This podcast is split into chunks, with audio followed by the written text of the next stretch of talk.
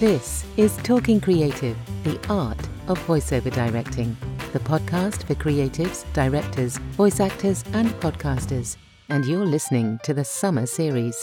If you work with voiceovers, or you're a voice artist, podcaster, or presenter, then this podcast is definitely for you.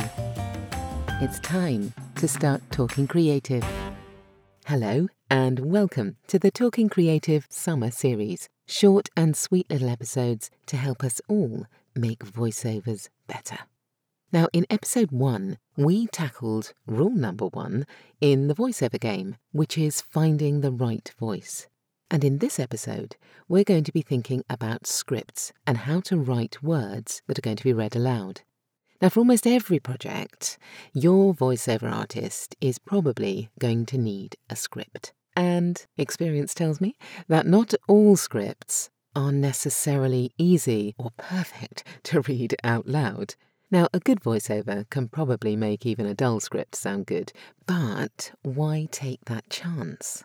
And as this is the summer series, we're going to keep it short. So I've picked out just three things to think about.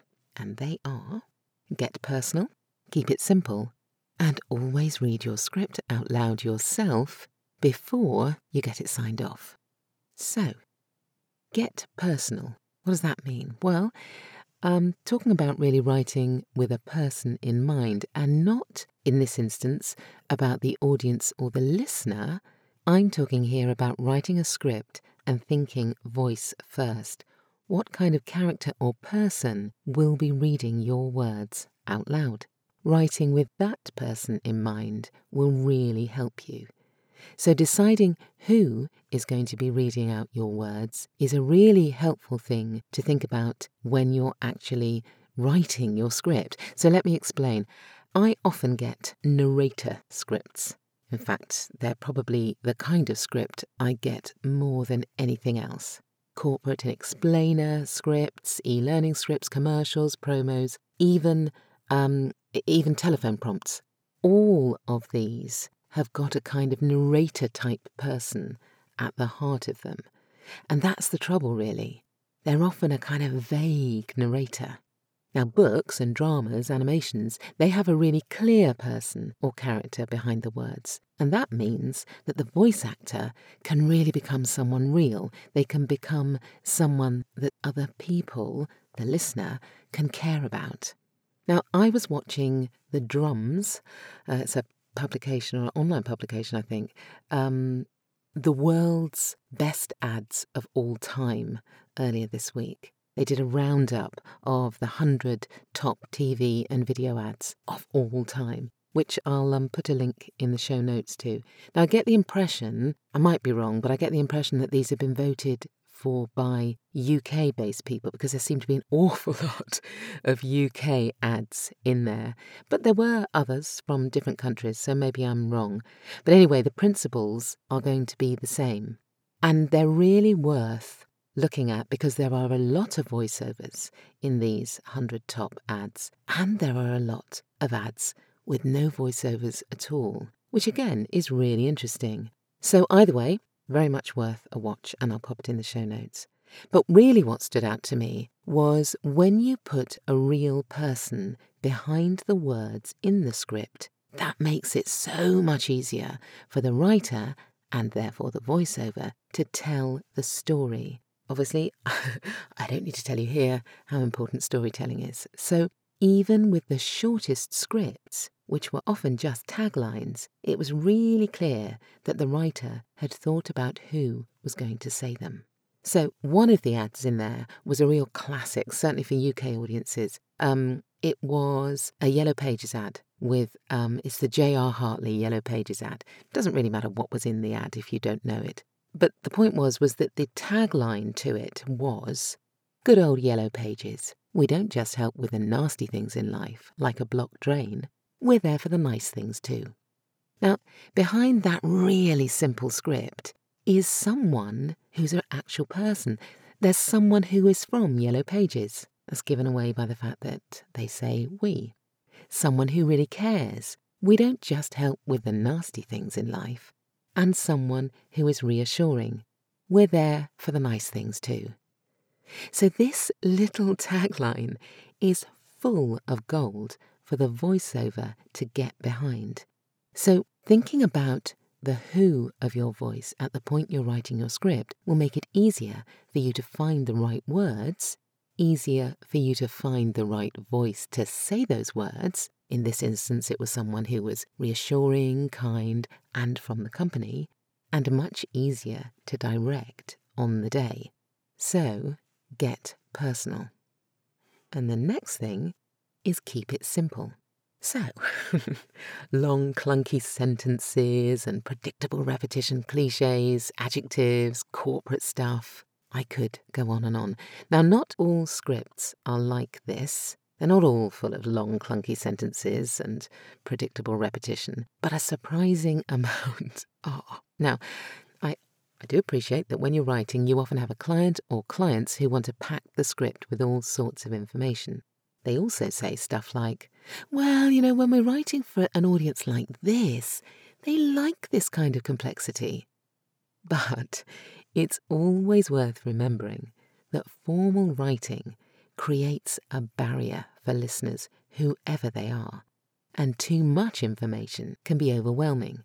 Long sentences, complex words, this kind of thing, that can be really difficult to understand and really difficult to read out loud. So then it's easy for listeners to lose the thread of what you're saying and just zone out of the whole thing. But if you think of your script as a series of small ideas rather than a continuous monologue, it can make this sort of thing much easier.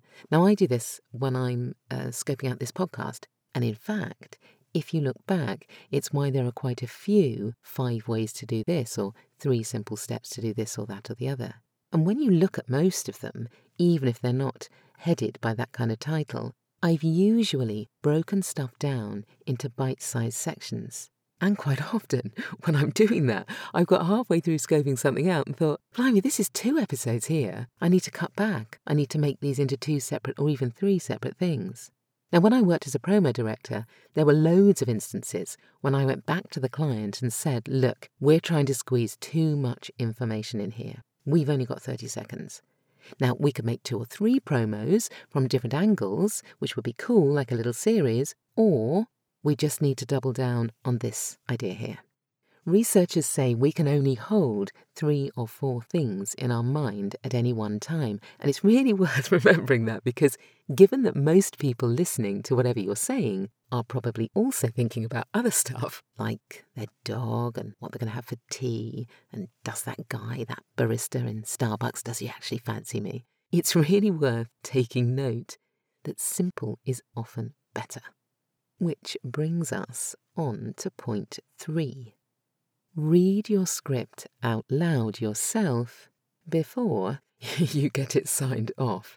And that before you get it signed off is really important because there's not a lot you can do if you find out too late in the day that what you've written sounds terrible when it's actually being read out loud. When you read your own work, you quickly notice whether the words feel right, and reading it silently in your head isn't enough because reading aloud means you'll notice everything that is wrong or right with that script. You'll notice words you don't normally say. You'll notice you're cramming in too many ideas, and also really make a note of where you pause for breath. Because if your breaths fall in the middle of a sentence and you just haven't got the breath to actually get that idea out, that is a really useful little flag. They're probably the moments where you need to rethink and redraft your script. Good voiceover scripts tend to feel a little more informal than stuff that's written down on a page. That's that kind of classic conversational tone, writing like we speak, that kind of idea.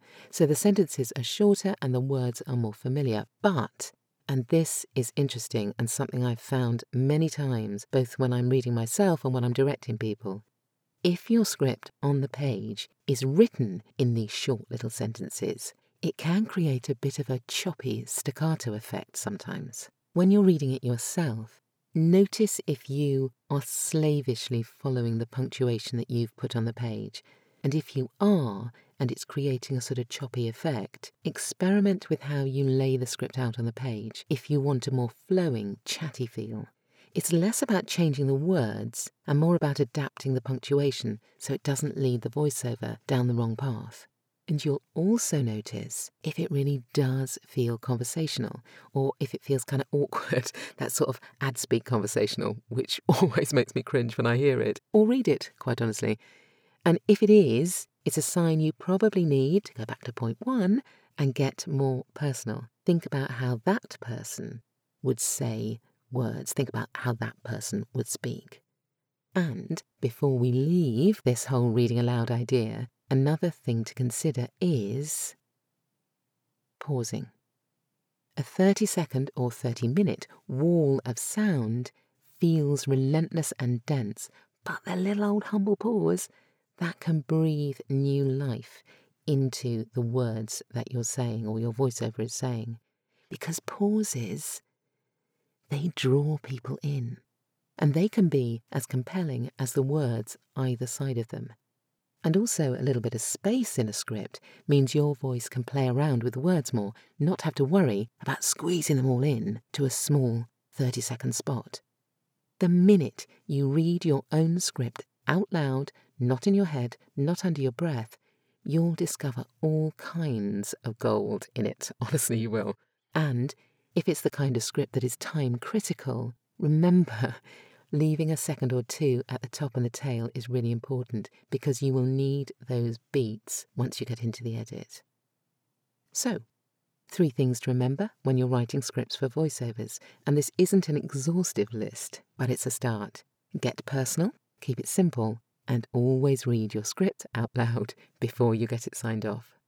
And just before I go, if you've ever wondered about becoming a voice actor but you don't know where to start, I've got a masterclass coming up soon you might want to get on the waitlist for.